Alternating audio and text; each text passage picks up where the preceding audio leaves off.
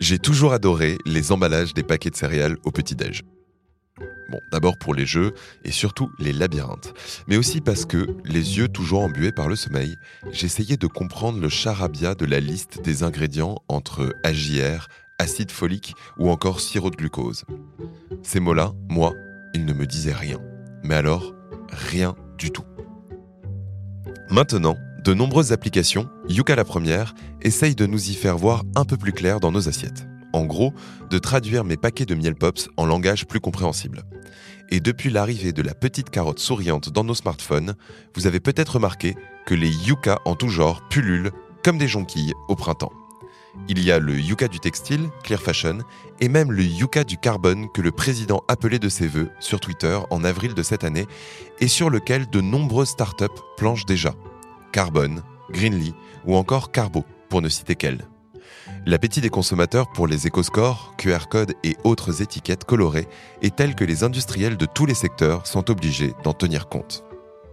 Alors maintenant, imaginez que le paquet de miel pops, ce soit votre smartphone et que vous puissiez enfin comprendre ce qui le compose, sa liste d'ingrédients, si vous voulez filer la métaphore. Orange vous présente le mémo. Bonjour Germain, tu m'as donné faim? Bonjour Marine et bienvenue à vous dans le Mémo, le podcast qui décrypte la société numérique à travers les médias. Nous l'avons déjà vu dans les épisodes précédents, le numérique a un impact sur l'environnement non négligeable et ce constat est désormais largement partagé. Mais les choses bougent depuis la loi anti-gaspillage votée en février 2020. Le but est notamment de lutter contre l'obsolescence programmée.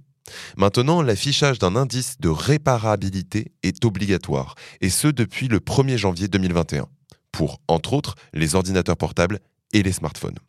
Selon une étude ADEME Samsung, plus de 8 Français sur 10 déclarent qu'ils prendront en compte l'indice de réparabilité lors de leurs futurs achats. Alors, la révolution est-elle en marche? Pour commencer, je te propose de revenir sur ce qu'est exactement cette fameuse obsolescence programmée.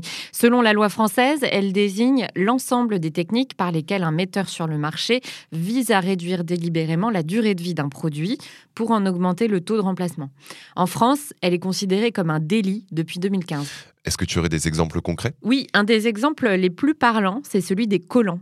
Qui n'a pas râlé en constatant un trou dans un collant tout juste acheté, tout juste enfilé et tout juste foutu? C'est bien simple, dans 7 cas sur 10, les collants ne survivent pas à 6 utilisations. Pourtant, comme le rappelait le documentaire d'Arte Prêt à jeter, les collants n'ont pas toujours été si fragiles.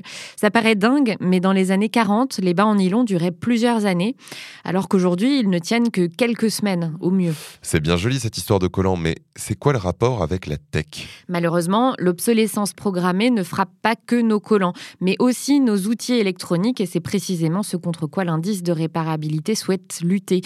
Comme le rappelle le site de repair.eu, qui rassemble une coalition d'organisations européennes actives sur le sujet de la réparation, les Européens achètent environ 200 millions de smartphones par an. Et le pire, c'est qu'ils les remplacent en moyenne tous les deux ans, généralement bien avant que les appareils n'atteignent la fin de leur vie.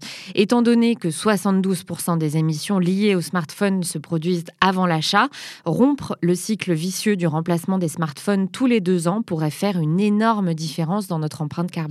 Et pourquoi aujourd'hui on n'arrive pas à rompre ce cycle infernal? Un article du New York Times propose une analogie assez parlante. Lorsque votre voiture tombe en panne, le processus est simple. Vous allez au garage du coin pour la réparer. Aujourd'hui, nos téléphones sont aussi essentiels que nos voitures et pourtant, quand ils tombent en panne, un écran fendu, une batterie à plat, eh bien, nous sommes nombreux à nous demander est-ce qu'il ne serait pas temps d'en acheter un nouveau? Bien sûr, tout ça n'est pas arrangé par les sirènes du marketing qui nous incitent à toujours acheter le dernier modèle en date.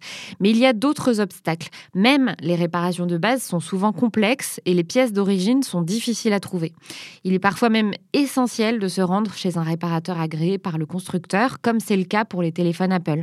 Et pour ne rien arranger, le coût de réparation peut même parfois approcher celui de l'achat.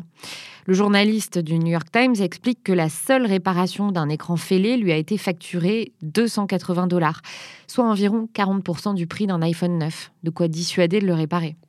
Et c'est vrai que nous sommes nombreux dans ce cas-là. Je lis sur le site du ministère de la Transition écologique que pour 63% des Français, la panne est un motif suffisant pour remplacer un équipement. Pourtant, les choses doivent changer. Selon des chiffres de l'ONU, 53 millions de tonnes de déchets électroniques sont jetés chaque année. Mais revenons à l'indice de réparabilité. comment ça marche ce Nutri-Score des objets électroniques?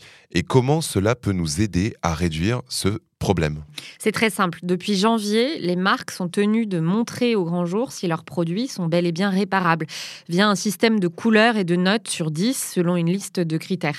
12 critères sont pris en compte. Ça va du fait d'inclure un mode d'emploi, d'informer le consommateur sur les mises à jour, jusqu'aux problématiques concernant la vraie réparabilité physique. Le démontage des pièces, les délais de livraison ou encore le coût de la réparation en comparaison du prix d'un appareil neuf. C'est une vraie première dans le monde et pour le média américain de référence sur l'écologie, GRIST, l'indice de réparabilité français est un big deal, un vrai pas en avant vers plus de durabilité dans le secteur numérique et un exemple mondial. Cocorico. Et alors, quel est le verdict? Qui sont les bons élèves? Et qui sont les cancres Pour le savoir, il faut aller faire un tour sur iFixit, le site qui répertorie toutes les notes obtenues par les différents constructeurs. On s'en doute, chez Apple, les notes de réparabilité ne font pas bonne figure. La cause, une sous-note de 0 sur 20 systématiquement attribuée aux critères des pièces détachées. Et oui, vous avez déjà tenté de changer des pièces d'un iPhone? C'est super difficile. Au contraire, comme on pouvait aussi s'y attendre, l'indice de réparabilité d'un Fairphone est très élevé. Et maintenant, la question qui tue, qui décide de ces notes? Est-ce qu'on peut vraiment faire confiance à l'indice de réparabilité?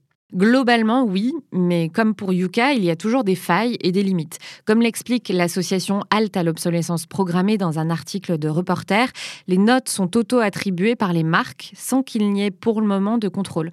De plus, certains points sont gratuits, c'est-à-dire qu'ils sont facilement attribués, comme par exemple le fait de mettre un mode d'emploi. Une autre limite, soulignée par l'association de France Nature Environnement, toujours dans Reporter, c'est que le fait que l'appareil soit réparable ne garantit pas qu'il soit robuste.